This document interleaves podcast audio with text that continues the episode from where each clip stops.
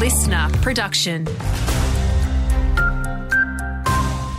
Hey there, it's Andrew Shaw with your local news briefing. The border in northeast is in for some intense weather conditions today, with a severe weather warning in place for both sides of the border. Heavy rainfall is forecast, with some flash flooding possible from late this morning, with potential falls of between 50 and 120 millimetres possible. The State Emergency Service is reminding everyone to be safe, not to drive through floodwaters, and stay informed through the Vic Emergency and New South Wales SES apps or respective websites.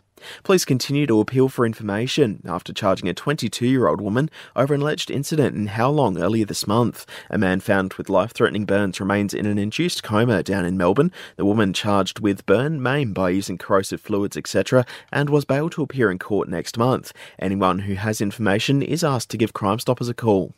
For the second year running, Victoria is the most expensive education state, taking into account tuition fees as well as electronic devices, camps, and excursions from this year. Parents will pay just under $109,000 to get a child through public schooling. Our state has higher tuition costs, and the opposition says this is unacceptable when reading, maths, and science standards are at record lows.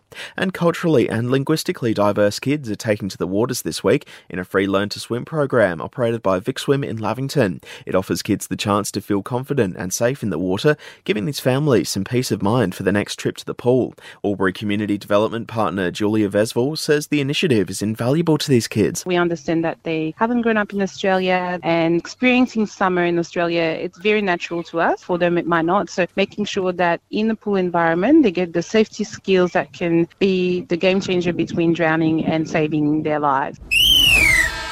Sadly, we won't see the Country Bash Grand Final get underway in Sydney today. Riverina was due to compete in the big dance against Greater Illawarra, but much like conditions here in the region, the Sydney Showground Stadium's expecting decent rainfall today. It's unclear at this stage when the rescheduled match will take place.